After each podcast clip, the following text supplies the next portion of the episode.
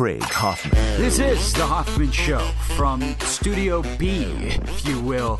Uh, so, just in case you hear any banging in the background of this or any crashes in the background of this podcast, um, they're doing work on my house. And I've had to move from my room to my living room because it's on the opposite side of where they're doing the work. But when people are banging against the side of your house, it's rather disruptive when you're doing something in an audio medium. So I am trying to focus through the bang, bang, bang of the siding of my house being taken off and my deck being replaced. Uh, but hopefully the microphone is not picking that up, and you, the listener, won't know other than me telling you. Um, as for what's on the show today, NBA Finals talk, also talk about Muhammad Ali. I will tell you that tomorrow, Wednesday, I am talking with Nancy Lieberman, special one off edition of the podcast that will probably just be that interview.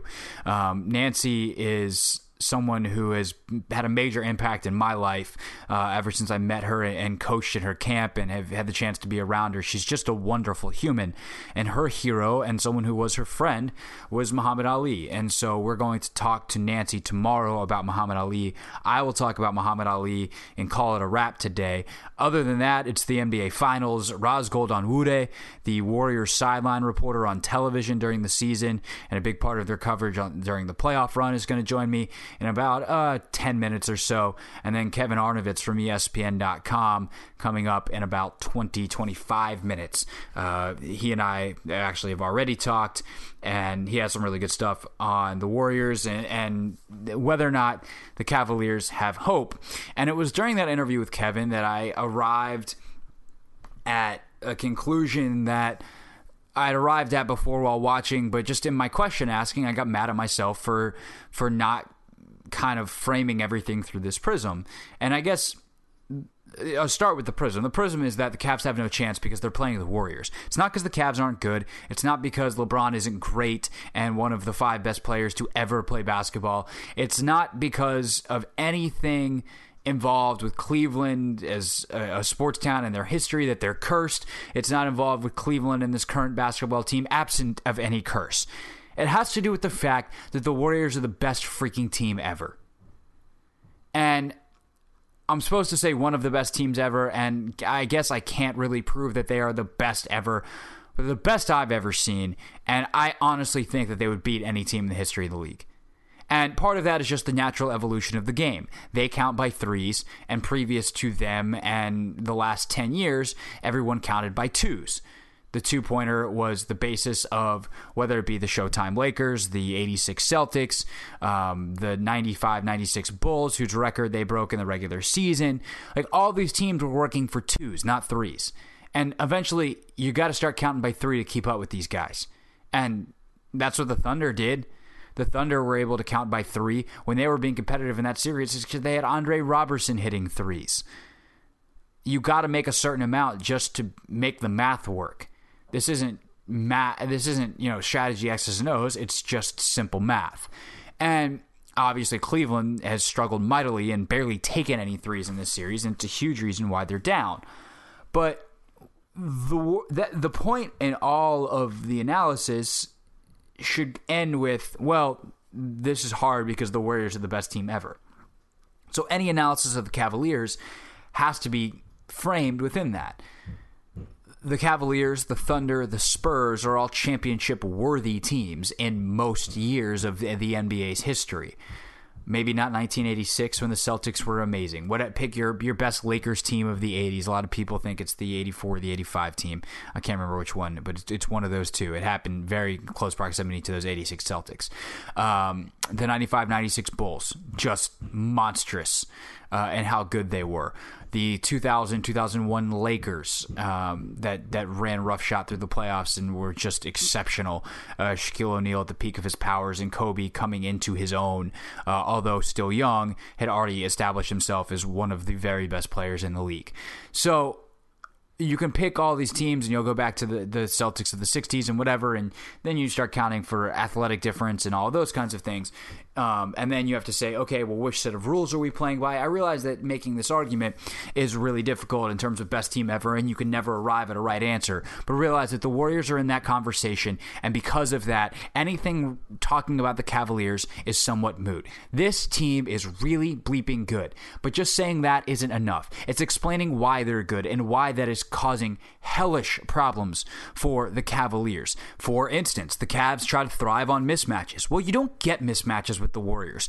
You know, where LeBron posting up any number of whoever's in the Eastern Conference is fine if all of a sudden you switch on uh, your two guard onto LeBron and that two guard is Klay Thompson.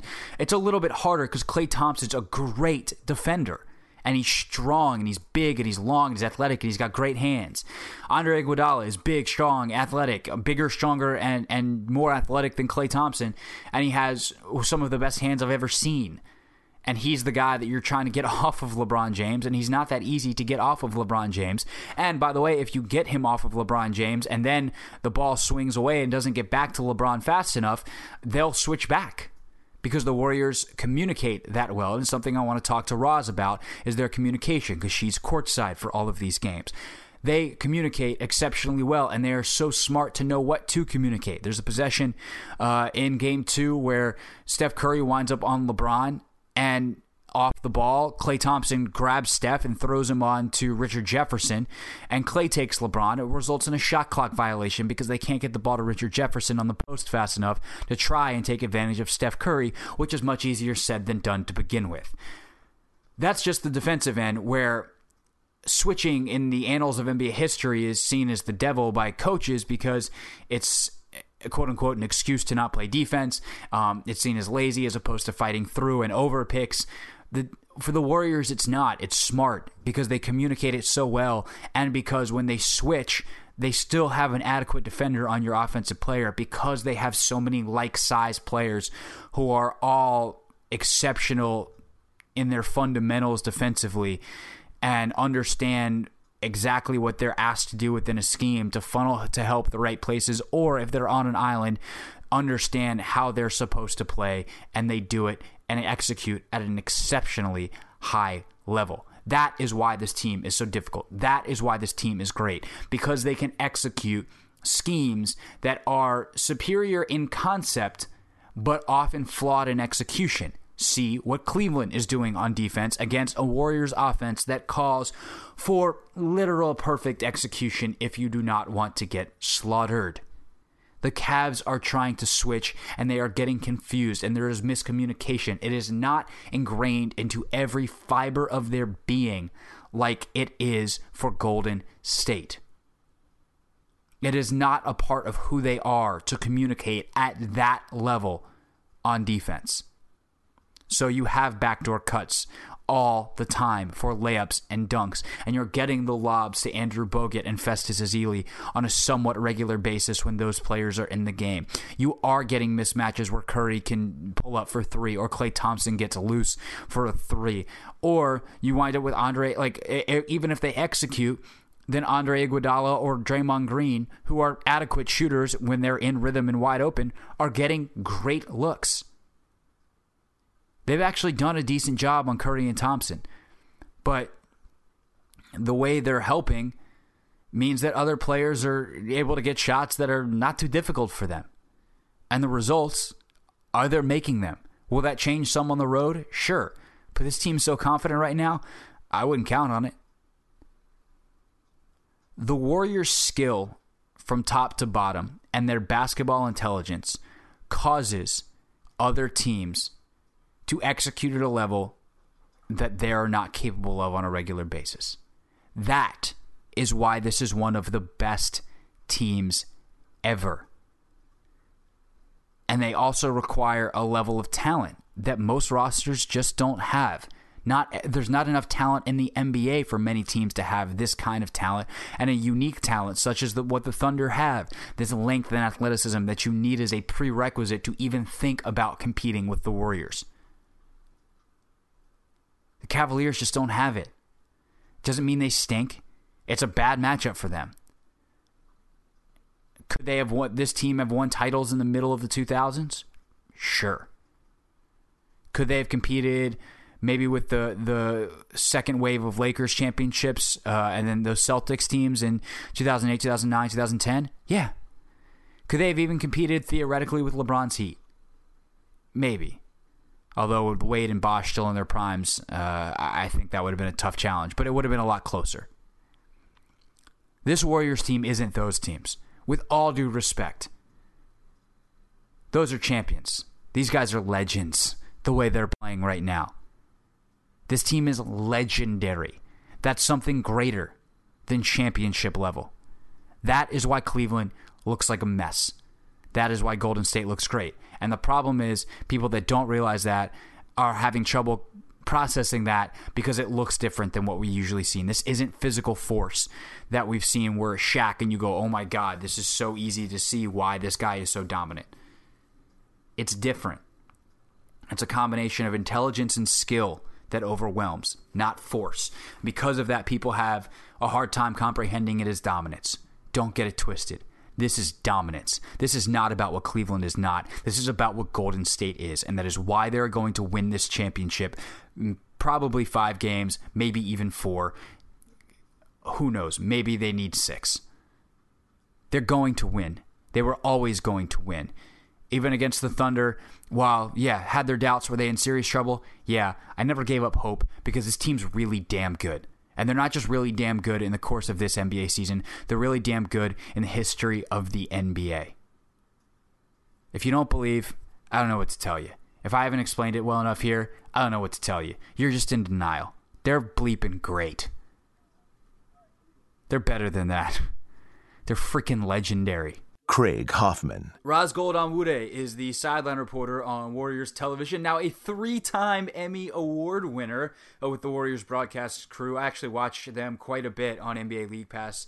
Um, I remember last year seeing Roz for the first time going, man, this girl's really good. Uh, a lot of people clearly agree. She's blown up over the past year doing some national stuff for Turner as well on TNT. Roz, you are incredibly busy. Thank you, thank you, thank you for finding a little bit of time to squeeze me in here. Oh, thank you so much for having me. I'm uh, pumped to be on. So this team uh, is obviously off to a great start in these NBA finals, and I want to talk to you in a second uh, about something that I think you're going to have a unique perspective on in, in terms of their communication, because I think that's something that's huge from you being on the sidelines. But I want to just start with this, the level of confidence when you talk to whether it's players, coaches, whatever behind the scenes before this series started. How confident were they then, and then how confident are they now up 2-0 as they head to Cleveland?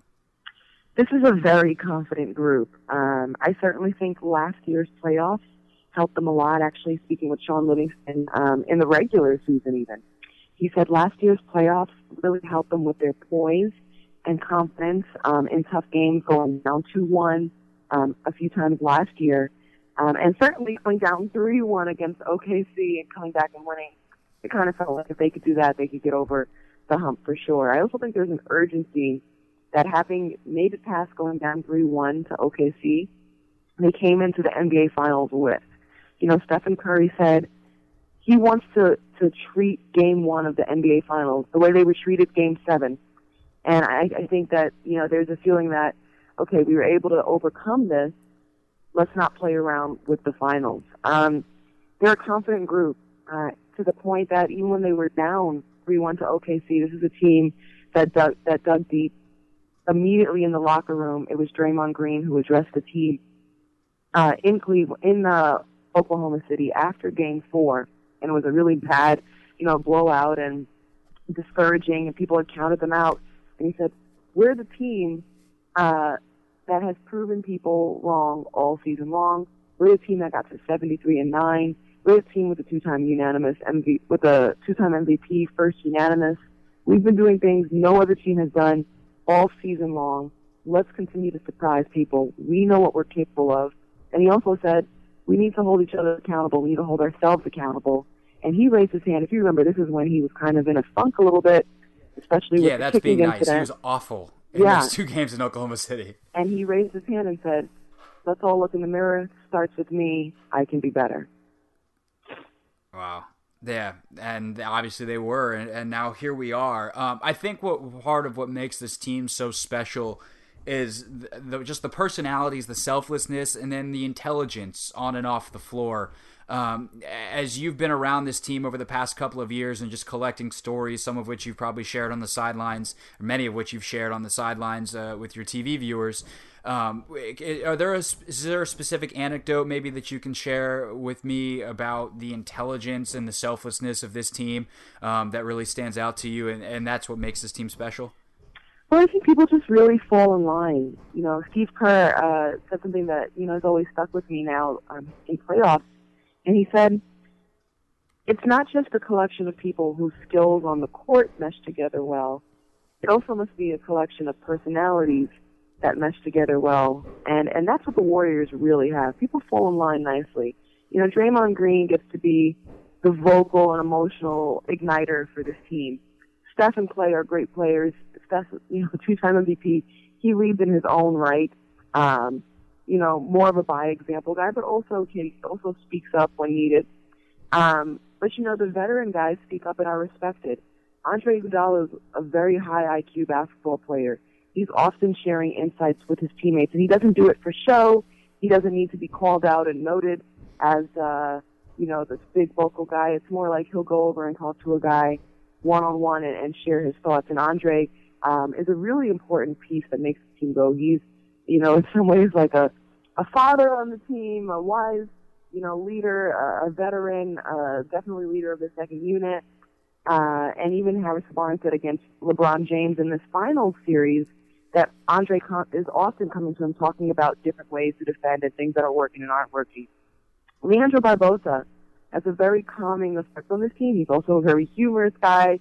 Some of the, the guys enjoy for his, uh, you know, all of the funny things that he brings to the table. But he's been leading the bench, um, coming off the bench, leading and scoring last game. He did that, and he's someone um, who's been here before. And I spoke to him after after game one, going into game two of the finals and he said, he's on the bench. He said, even though my English isn't great, I'm talking to everyone on the bench. I'm pointing things out. I like to talk. And he said, these guys, they listen and they respect me. So I think people know their roles and are okay with them. No one's, no one's fighting each other for the spotlight.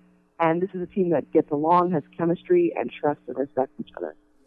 Yeah, I think self awareness is an incredible trait that this team has. I talked about it specifically with Shaun Livingston after game one of how he, I mean, this is a guy in the modern NBA, and especially on this team, I think it, was 12 threes he took this year, maybe it was 14 when you got Steph putting, you know, making 400 and just uh, realizing that's not his game. And um, I think that goes to the personalities that you talked about too. Absolutely. Um, and Shaun worked on his three point shot a ton coming yeah. into the season. There was a lot of chatter like, okay, it's going to be Shaun's three point season. And, uh, you know, it ended up, it ended up not really being that. You said, you know, if I hit it, if I hit a three, it's going to be a big one.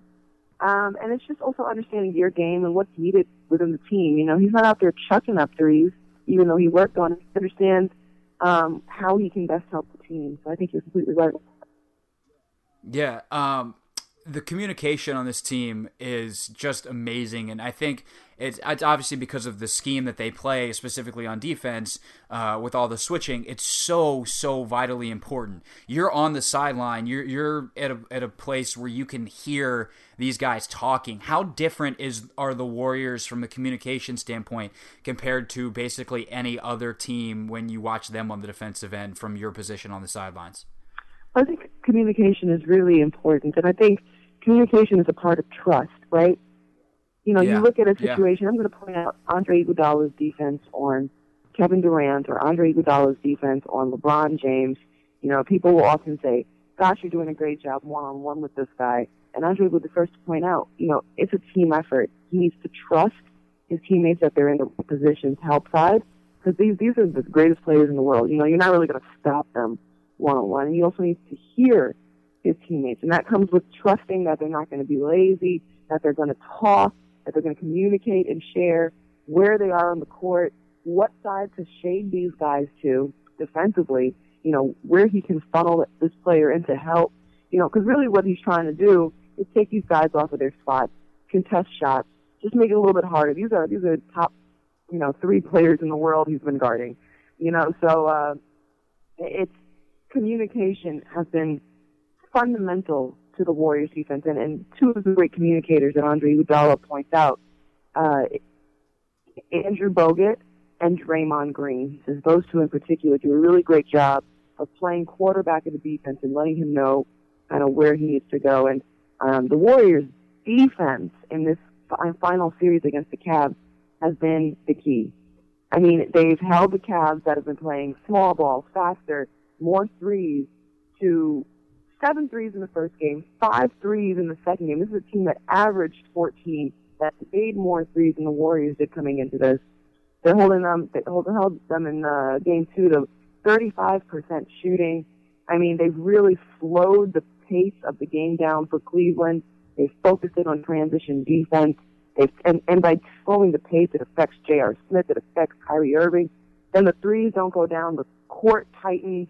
It's easier to kind of be around LeBron James defensively, and it, it's a it's a trickle down effect. And defense starts with good communication. Yeah, no doubt. And I want to kind of now wrap up with this question and, and take the premise of the, the first ones I asked about, you know, the confidence and, and the intelligence and the personalities and the communication all coming together um, and then put you back in your playing days when you were playing at Stanford, obviously a very, very high level women's program, and you played against the other best teams, whether it be a UConn or whoever was at the top of the sport when you were playing besides, you know, your program, which was very, very successful. Um, how difficult is it to play against a team that knows exactly what they're doing, has no hesitation, and then obviously has the skill level to be able to execute it. Like, how different is that game? Because I, I started the podcast today saying this isn't about the Cavaliers, this is about the Warriors, and that they are just this good. So, if you can kind of put yourself in a player's perspective, say from Cleveland's side, and going against that, and just that mental challenge of of playing against a team that is this confident, this smart, and this together and this deep. You know, I, I think not only are the Warriors talented, but they're coming at the Cavs in waves right now. You know, the the, the, the Cavs had a, a pretty solid game plan for Stephen Curry and Klay Thompson, but it's hard when you you're getting consistently, you know, 35 to 45 points off the bench uh, from the Warriors in game one and two. You know, and they're totally, completely different looks. Not only do you have a lot of different players who can score for the Warriors. LeBron James pointed out, LeBron James also pointed out, the Warriors have a lot of guys who are playmakers. So mm-hmm. even if they're not scoring, they're making basketball happen. They're making passes happen that are creating scoring plays for others. And you've got to really be locked as a team. The Warriors are beating the Cavs as a team. You know, this is not one guy stepping out. Uh, you know, game one so far, Shaun Livingston played hero. Game two, Draymond Green, you know, five threes. But consistently the bench has showed up. Consistently, everyone has played great team defense. Um, and it's something the Warriors have been doing all season long. You know, this isn't new. All season long, Steve Kerr committed to strength in numbers, playing his entire, you know, his entire roster. So these guys are being thrown out there on the court. It's not the first time they've been there. Um, and I think, you know, Jarron Collins said to me once, he said, I think we were really great in the playoffs last season when we were leaning on our depth. And that's what the Warriors are doing right now. No one's fatigued. Everyone is in rhythm. Everyone's in flow. Um, because everyone's touching the ball and moving it. And, uh, they are playing their style of basketball. And, you know, really discouragingly for the Cavs, I mean, the Warriors have taken them out of everything they wanted to do as a basketball identity. Um, to the point now people are saying, should the Cavs go big? I mean, even if they do, I mean, that would be a really drastic change from everything they've done under Coach Lue. So, um, Cavs are, are in a really tough spot right now, and uh, they got to make a move here at home. Yeah, no doubt, and I think that's such a an interesting quote from Jarron Collins because it's the exact opposite of what most teams do in the playoffs, where they they tighten the rotation and focus more on their stars. The Warriors are so good and so deep that they don't have to do that, and in fact are better when they don't. Um, Roz, thanks so much for giving me a few minutes. I'm thrilled to see how you've just blown up over the past year. Um, you're doing a great job. Keep it up, and uh, enjoy the rest of the finals. All right. Thanks so much. Craig Hoffman. Kevin Arnovitz is a writer for ESPN.com, works with their True Hoop stuff, whether that be the True Hoop TV, True Hoop TV podcast, writes for ESPN.com, does a whole bunch of cool stuff. And Kevin, I thought it was really interesting earlier in the playoffs. Is you know a lot of the guys, and, whether it's Tom Haberstroh or Amin Elhassan, and, and some of the the guys in the True Hoop Network, and you've done work like this, and kind of pairing our eye tests to the actual results and, and figuring out okay and, and, using it as a predictive measure. So I remember like Amin did um, the piece on on how much that that certain teams were hitting their threes, uh, the Cavaliers were hitting their threes compared to their expected. When you look at a series, you know the first two games of these NBA Finals, I think it's really interesting because they've played out in a way that many people didn't expect. We expected a competitive series, so it's a long-winded introduction of saying is there any hope that this series can all of a sudden get competitive when we start looking at how these teams have played? Or is this a an actual domination by the warriors in all assets as the scores would indicate? I mean it's a good, pretty good domination. And one thing people on the warriors you know oakland after coming out of game one were very reassured by was the fact that and i don't think you need any advanced stats to see this that that, that you know Klay Thompson and Steph Curry had been contained, and yet they'd still won decisively.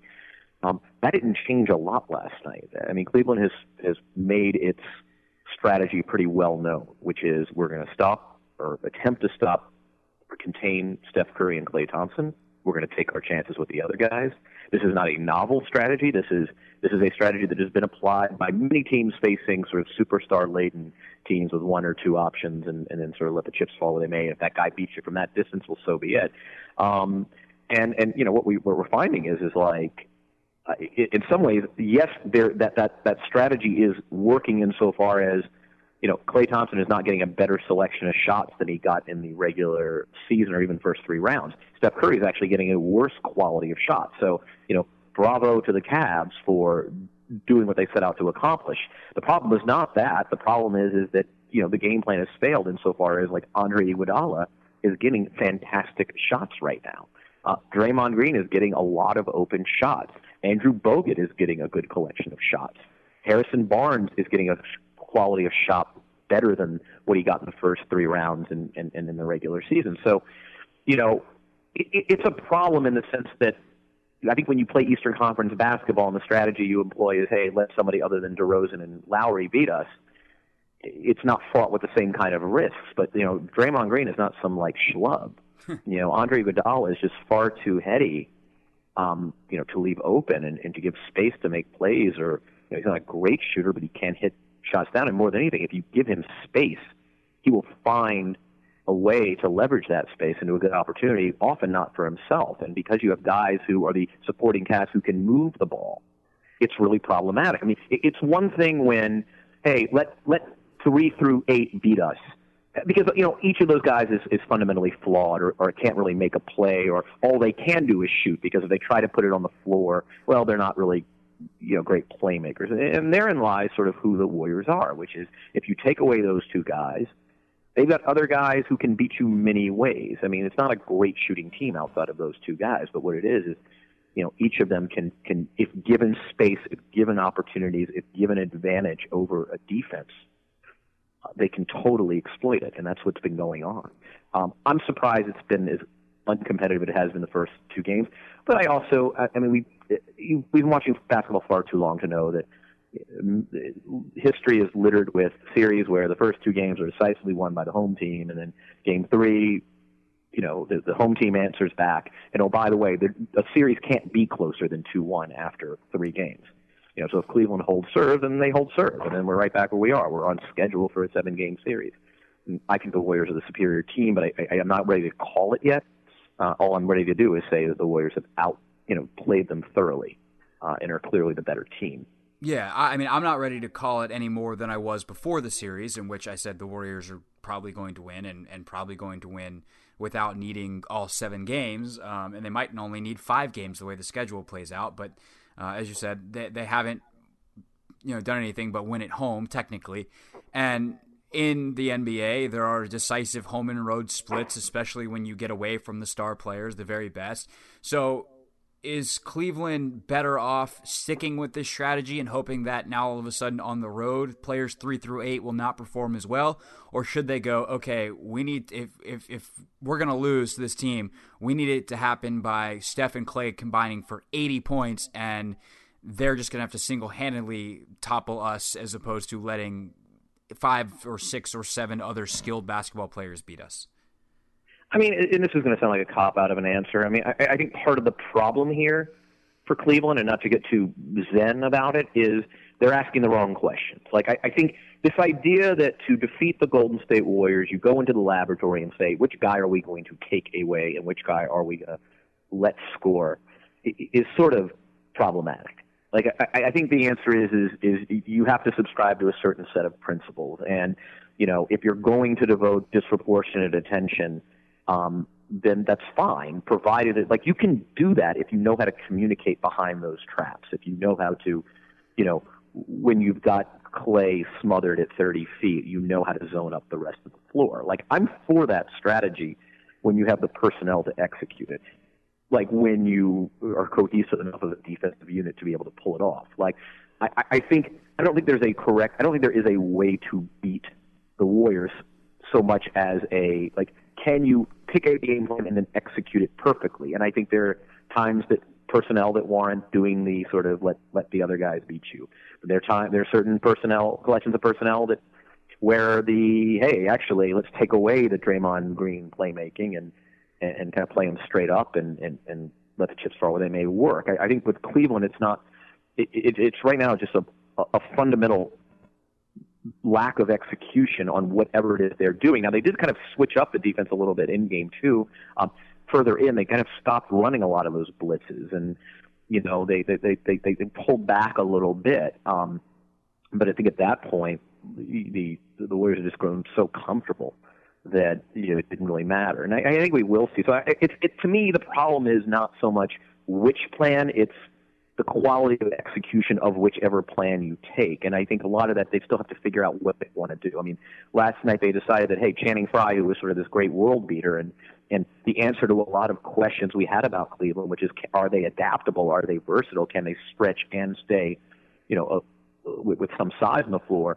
This was heralded as sort of this miracle. I mean, you had you know you had broadcasters saying, "Hey, take a bow, David Griffin, for acquiring Channing Frye," and then last night you know, Ty Lue decides, well, you know, actually, it, we're, we're we're a better look with it, with Richard Jefferson in that in that role when when the Warriors have the sort of their their lineup of depth, small lineup on the floor. So, you know, I, I think at this point, Cleveland has to go back to the drawing board, figure out what assets it has, which liabilities it's willing to risk, and you know, figure out how they want to play him. It was really kind of a weird flailing of, oh, all of a sudden, look, it's it's Timofey Mozgov and Tristan Thompson together.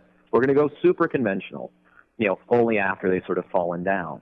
And I don't know what that was in response to necessarily, other than, hey, you know, maybe maybe we just need to kind of be defend, you know. And then there was some talk about that last night, where, all right, well, you know, we actually have to have our best defensive unit on the floor, and and, and we'll just hope and pray that LeBron can can conjure up the offense required to stay competitive. But maybe we were better off last year, not so much when we didn't have, you know, you know, say like you because they didn't have a Kyrie or, or Kevin Love, but that uh, that ultimately the best way, or to have the best way to have the best shot against the Warriors is to have your best defensive unit on the floor and then figure it out from there. Kind of Memphis is the team that has been most competitive against this team um, in the past two years. Why? Well, because they sort of just shrunk the floor a bit more. And of course, they didn't have the firepower, but hey, they came closer than anyone, and maybe that's the recipe. I hate the, and it, it was worse. It's never been worse than it was with LeBron. The oh, can he actually win? Um, and I typically hate that question, but I think in the case of Kyrie Irving, it's at least somewhat fair to ask because I think his style of play is at least in this series obviously very questionable. But is it about this series? Is winning with Kyrie Irving uh, being your second best player and a guy who dominates the ball the way he plays possible uh, at this point, or is it just does it just look impossible because he's facing one of the best teams ever? Yeah, I mean, I don't, I don't have any particular qualms with Kyrie's offense across the board. I mean, I, I, I think he, when he attacks and he pressures the defense, he's, he's really valuable. I mean, to me, the question is, is, and I think the question among many people around Cavaliers is, you know, is he interested in playing a championship brand of defense. And at what point is he going to become sort of passionate about learning the nuances of, of, of sort of how to play perimeter defense and how to really, you know, you know, fight against a pick and roll offense and and and and and take pride in the in the some smaller qualities of playing defense like communication and and you know doing whatever it is you need to do for that big man who's covering for you while you figure out how to navigate across or under or through uh, a screen. And you know, to me, that's the question. You know, I asked a I asked a GM, you know, would you ever trade for Kyrie um, if, if the Cavs ever decided they needed, uh, you know, a more veteran presence or a more defensive-minded uh, competitor at that position? And you know, I was shocked to hear like, no, it's just not a guy. You know, my my, my coach would be interested in dealing with. You know, constantly having to you don't you can't have championship players who need to be inspired to play defense or, or cajoled or or sort of you know talked into it that it should come sort of from their competitive spirit. And I, I think that's the question with Kyrie. I, I don't think the fact that he's a ball dominator is a problem. I mean, man, those handles are fantastic, and and you know we've seen throughout the playoffs, and he's had an incredible playoff run. I think the question is when you get into a series that's just going to require. I mean, this is not the Toronto Raptors, it's not the Atlanta Hawks, it's not the Detroit Pistons. It just requires a different brand of competitiveness from the defensive end. You can't skate. You know, you can't there's no way when you face the Golden State Warriors that you can give a lackluster effort as the point guard on the defensive unit and just hope, oh, and they'll still only score 97 points per 100 possession, even if I play average defense. Which, by the way, every time you take the floor against Toronto or Atlanta or Detroit, you know, like there's a very good chance you can play very average defense and look very good doing it. And that just isn't the case against this team. And that I think that's a great point. That that you're right because Kyrie's problems. I mean, offensively, I think in the back half of Game One they got a little ISO heavy, but really defensively that intensity. And he's still so young. Uh, you wonder if he can learn it, and if this series is going to be a learning point for him. But uh, to me, this entire series, and we'll wrap up with kind of this thought, is much more about what Golden State is doing as opposed to anything Cleveland is doing. They're just this good. And I don't know if we're running out of ways to describe it or what. I, I don't really even know what the question is here. Just like this team is so good, and I feel like it's somewhat being taken for granted in that we're trying to pick apart. And look, we just did it for 10 minutes trying to pick apart what Cleveland is doing, quote unquote, wrong. And I think that the problem is, is they're they're playing the Warriors, and if we has there been anyone or have you been able to encapsulate how great this team is and try to put it in perspective so that people can understand because i feel like that that's not really gotten through yet that we can throw out all of these solutions and all of these different things that we think cleveland can do and part of this is in hopes that we get a competitive series but in the end the problem for the cleveland is that they're playing the team that's across from them yeah, and that's ultimately it. I mean, I've been joking. You know, there is this tendency we have, and especially with these off days, that you know, we just like kind of take apart the Cavs and you know just sort of bury them and and and possibly rightly so. But but at the end of the day, it's sort of like watching Animal Kingdom and sort of you know yelling at the television, why can't the prey outrun the cheetah? You know, like um, what is he doing? You know, I mean, it's it's it's sort of kind of how I feel. Like, and it's not to say that, that the Cleveland shouldn't be concerned about their uh, about their execution or, or their game plan, but it's also a function of, as you said, one team might just be decidedly better than the other um, by historical proportions. And, and what do you do? Um, and, and therein lies the problem. I mean, I, I think uh, very few of us had the Cavs to win this series, you know, and uh, there, there, there's a reason the Warriors are favored. And so, yeah, on one hand, you know, it's our job to sort of analyze and say, look, there are things that the Cavs could do to increase their probabilities to win. Um, you know, but on the other hand, you know, one team might just be decidedly better than the other, and and probabilities be damned. Um, you know, they're not. There's a reason this team won 73 games. Yeah, and that's in the end where you go. They can do everything well on both ends of the floor. They've proven over time they're championship tested because they've already won the thing once.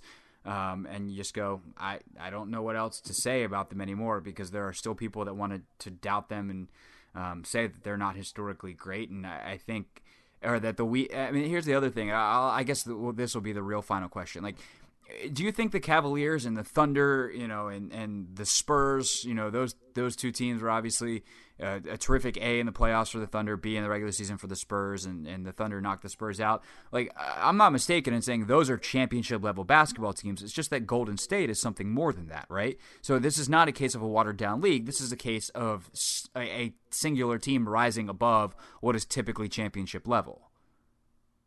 Yeah, no, I mean, listen, I mean, when you when you zoom out and kind of look down from thirty thousand feet in the air, you sort of look down and say, like, yeah, I mean, we, we we've seen the, you just named the four best teams in basketball. I, I think pretty, I, I feel pretty solid about saying that. And and so you're talking about the top, you know, in this case, the top thirteen percent of the NBA, and then in the top three teams, you the top ten percent. And so, um, again, I know that this isn't little league. Not every team gets a trophy, and and there's no, but and I don't want to say, oh, there's no shame in being the third best team in a historic era, and that's who maybe the Cavs are, you know, third or fourth best team in basketball. But, um, you know, again, it's sort of, and this is what makes life, and it's going to make life very difficult for Cleveland in the off season if they lose this series. It's like, what do you do? You know, on one hand, do you blow it up, um, or do you say, look, look, this is this is this is our fate, right? Like, we have to sort of continue to be the second or third best team because you never know when the best team's going to get hurt or dysfunction is going to hit or something happens or politics infects the organization and they become they lose their way. You know, Golden State Warriors do. I don't know because you know Draymond finds himself suspended next postseason uh, for the kicking, or or oh Steph isn't able to recover from an injury, or, or whatever. And that your your job as a, as the second and third best team in the league is to figure out how to get better around the margins. And oh by the way, just stay healthy and stay focused, and because you never know when that top team is going to falter. And and that sounds like really depressing and fatalistic, but you know, it, it's it's a question that Cavs are going to have to ask themselves when they look around and say, "Oh, Kevin Love probably will command something on the trade market because he's got a very favorable contract under the context of the new cap." Or, "Wow, Kyrie Irving, we understand the limitations of his defense. There might be other teams that don't and are just tantalized by the idea of, you know, forking over a ton of assets." Um, and, and so it's going to be very challenging. That, that to me is sort of one of the things I'm watching. That if they can't get back in this series, how do they lose? What does the nature of the losing uh, what does that inform about their off-season process? Are they ready to blow it up, or are they ready to say, "Hey, we just need to do a little better than, um, you know, we need to get a little better around the margins. Like our big three are very sound. We just need, you know, it can't be Richard Jefferson. We need a better version of Richard Jefferson to be that guy who, who's truly a, a fourth threat. Like we we need our fourth best player to be look a little bit more like Harrison Barnes. Uh, you know, whatever it is, and and that's going to be really interesting to see uh, just how Cleveland responds to this sort of fatalistic idea that like, hey, you're just consigned to be behind the Warriors, and there's really nothing you can do about it. Well, what do you do when there's nothing to do about it? Well, don't worry, it's not like any Cleveland team ever has had a fatalistic outlook before. Yeah, seriously. Oh, oh wait, that's kind of their thing. Uh, Kevin Arnovitz writes for ESPN.com. Follow him on Twitter at Kevin Arnovitz. Always appreciate the insight, my friend. Anything specific we should be looking for that you're about to, to churn out that we can we can look for? Uh, I would say no. Uh, there's nothing specific. I'm working on some stuff for the long term, and there'll probably be some stuff for the finals and some video stuff, but uh, nothing specific right now to Tim. All right, we'll just keep on following at Kevin Arnovitz on Twitter and, and get the insight there. Kevin, always appreciate it, my man. I'll talk to you soon. Thanks for having me. Call it a wrap. Call it a wrap today with the loss of a legend, and merely calling him a legend is a disservice because he was so much more than that. Maybe an icon could work. Um, Muhammad Ali was simply the most famous human on earth for a long, long period in his life, um, and, and, might still have been very up to earlier this week or this past weekend when he passed away. Um, dies at the age of, of 74 after a long, long battle with Parkinson's. And um, the memories that just started flowing in from reporters to uh, former opponents like George Foreman, um, to friends and, and, people who just idolized him as a man um, and as a sportsman. They just they were amazing to read because the impact he had on so many and and the, the impact he had on the world is it, it would take years to try to fully explain. I think the two things that stuck out to me the most were, are the two things at least that I want to talk about now, are his bravado and understanding what that meant, and then his principle. I think that one's a le- little easier to understand, but it's important to frame properly and discuss um, even though it'll just be me talking, but to kind of put out some perspective on it. The bravado I'll talk about first, real quickly. And Michael Wilbon uh, was talking about Ali, and he really hit this home for me. And it's impossible to understand, I think, without someone telling us. For for people my age, I'm in my mid twenties. Uh, obviously, was it's not around in the 1960s, and have heard a lot about the the time what it was to be a black man at that time. Um, and obviously, I would have a hard time understanding because I'm not a black man anyway. Um, but to, to really hear it from Wilbon was was stunning, and to realize the importance of Ali's bravado and him telling people, "I'm pretty." It was the first time for for Mike to hear someone who was black go like, "I'm I'm beautiful, I'm pretty." Muhammad Ali was the most important man other than my father, period. There was a boldness. He was completely unafraid. I don't have a mark on my face, yeah. and I upset Sonny Liston, and I just turned 22 years old. I must be the greatest. I told the world, I am the king of the world. Hold it, hold it, hold it. Pretty. Hold it, you're not that pretty. I'm a bad man. Wait, wait. I shook up the world. I shook up the world. That um, he said for him, and I'm sure this was the case for so many other black men and women at that time, was like, okay, I can be black and I can be beautiful and pretty and important and brash. And that had to be so powerful in a time where black people were being treated as second class citizens and less than human in this country sure, you know, we're 100 years removed from the end of the Civil War at that time, but like, as long as you've gotten past like fifth grade, you know American history and know that the segregation was still very real and that uh, separate but equal was maybe uh, uh, something that was was put into law that but the equal part certainly wasn't true. You know, at this point we're with you know, we're 10 years after or 20 years after Jackie Robinson breaking the color barrier in Major League Baseball, and um, we're still, you know, Martin Luther King and, and all of this, uh, his assassination and, and all the things that led up to that with the progress that he was able to make and Malcolm X and the things that he was talking about and then his assassination. This is all going on at that time, um, depending on where we are on the Muhammad Ali timeline.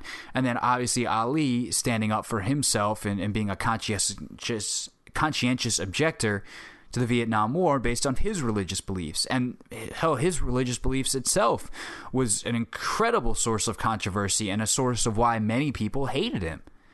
Changing from Cassius Clay to Muhammad Ali uh, and becoming a Muslim. But before we get to that, just think about that. Like, you're being told, societally speaking, it may not be people coming up to you directly and telling you that you're ugly and you whatever um, but it's society telling you, and surely there was was direct forms of racism, but it's society telling you that you are less than whatever the white man is. And Muhammad Ali's there on television. I'm pretty. Man, that I think was a really cool perspective from Wilbon, and I'm sure it's a perspective shared by so many black men that are men now, but were boys at the time that saw that and said, you know what? I'm pretty too. I can be beautiful. I can be brash. I can be me. I can be unapologetically me. And I think that's a huge part of the black identity now. Um, and that makes a lot of white people, frankly, uncomfortable. I, am not one of them. Um, but there are certainly uh, members of a, the quote unquote establishment that, that are still uncomfortable with those who are unapologetically black. And Muhammad Ali did it in the 1960s. Then, of course, there was his principle, the most obvious example being his conscientious objection to the Vietnam War based on his religious beliefs. I will not go 10,000 miles from here to help murder and kill another poor people simply to continue the domination of white slave masters over the darker people of the earth. he had no no quarrel with the Viet Cong, and so he decided he didn't want to fight, and that his his religion said that he couldn't do that. And He went to jail for it. And he lost the four probably most prime years of his boxing life to it. Three to four years, from 25 to 29. Stunning, because that doesn't happen now. There's no way it happens now. Or could it? Well, it depends. The stakes are higher, monetarily speaking. Ali lost a lot of money. But now, if LeBron James says, I'm not doing this, whatever this is, uh, and that cost him a chance to play basketball because of some principle he's standing on, he's losing risking hundreds of million dollars, not just from the Cavaliers in the NBA, but from the marketing money. Nike owns LeBron James as much as you can own another human, as much as a corporation can own a human. LeBron James' number one loyalty is not to the Cleveland Cavaliers, it is to Nike, with whom he might have a $1 billion shoe contract, an apparel contract. Whatever Nike wants, LeBron's going to go, yeah, okay, got it. And LeBron is someone who has spoken out on issues, but speaking out and doing what Ali did, that's two different levels. And it's because he was so principled. It was because he firmly believed what he believed and he was not willing to compromise under any circumstances. It's something that the American political sphere could use tremendously right now. I mean, Paul Ryan is is saying Donald Trump is a textbook racist, but we're going to endorse him and vote for him anyway. Because his party, quote unquote, needs that. They need to be behind their candidate. No, you don't. If you're principled and you believed, which so clearly Paul Ryan does, and I don't want to pick on, you know, make this super political, but like it's a great example in, in modern times. It's so clear Paul Ryan doesn't want to do what he's feels he needs to do in the name of the Republican Party, but he's doing it anyway. He's quote unquote being convinced. No, he's not. He's just slow playing it to try to downplay some of the backlash. If you don't like it, stand up and go, no, I'm not doing this. And doing that would be small peas compared to what Muhammad Ali did risking jail and going to jail and th- not throwing away because he didn't feel like he threw it away. He sacrificed prime years of his career. And it's just stand it's just, it, it's so simple. It's standing up for what is right but doing it is really hard. Um and, and i don't want to quite obviously i don't want to compare myself to muhammad ali but so when i wrote the article that i wrote for jason barrett's website sportsradiopd.com about my thoughts on where the industry is and where it's going i got pushback from people in hiring positions that i knew that are mentors to me that said what are you doing you didn't need to write this and I said, I know. And while I wasn't risking jail or, you know, death threats and the impossible things that Muhammad Ali, without hesitation, risked in taking a stance that he felt was important and that was true to who he was, I wasn't risking any of that. I was risking, I guess, jobs and perception within the industry, but I felt it was right. And quite frankly, if people didn't want to hire me because of the things I said, then I don't want to work for that person. Because I see a problem and it's so small comparatively, but it's within the industry that I exist. And I said, this is a problem and it needs to be talked about. And there was a chorus of younger people in the industry and older people in the industry going, yes, yes, this is correct. Thank you for, for speaking up. But it takes people speaking up. And in Ali's case, on a much, much, much, much, much greater issue with much, much, much more severe consequences, history wound up proving him right. Both in the short term, when the Supreme Court overturned his conviction of draft dodging and saying, yes, no, he was a conscientious objector based off his religious beliefs, and we cannot put him in jail for that. Supreme Court voted, I believe it was eight to nothing at the time, to say, nope, we that's that's not okay." And in the long term, he's seen as a hero for it. It's a powerful message that standing up for what is right, if it is truly right, and that's the important thing, it has to be truly right. That standing up for what's truly right in the end is the right thing to do. That is the message of Muhammad Ali's life.